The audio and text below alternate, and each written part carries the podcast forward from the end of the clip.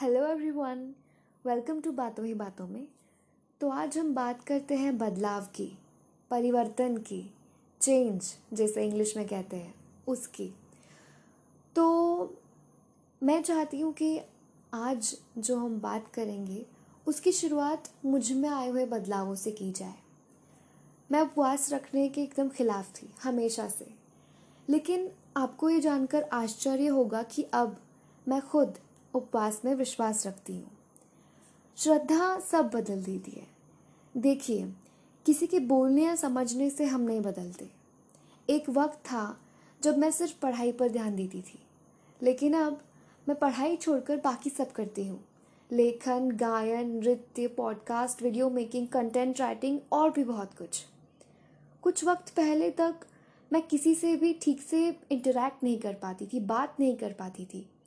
बहुत ज़्यादा बुरी थी मैम कॉन्वर्सेशन को इनिशियलाइज करने में। लेकिन अब ये कहना गलत नहीं होगा कि मैं अपने पूरे ग्रुप में सबसे ज़्यादा मिलनसार हूँ। बदलाव ज़रूरी है। जैसे हम कुछ हफ्तों में हर मोबाइल ऐप अपडेट करते हैं, वैसे ही एक टाइम इंटरवल के बाद आपको अपनी सोच और नज़रिया अपडेट करते रहना चाहिए। हम सबको अपडेट करते रहना चाहिए। It helps you to fade out the monochromacity of your life जैसे रेनबो कलरफुली अच्छा लगता है ना, वैसे ही बातें और विचार जितने ज़्यादा वाइड जितने ज़्यादा ब्रॉड रेंज के और एक्सपेंसिव हो, उतने ही ज़्यादा अच्छे लगते हैं। हर चीज़ का एक सही वक्त होता है। आपको जब बदलाव की ज़रूरत महसूस होती है और आपको जब बदलना होता है, तभी आप बदलोगे।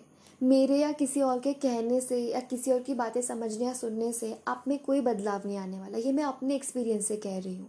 पर मैं यहाँ आपके सामने यह सब बातें इसीलिए कर रही हूँ ताकि मैं अपनी ओर से एक छोटा सा प्रयास कर सकूँ। क्या पता?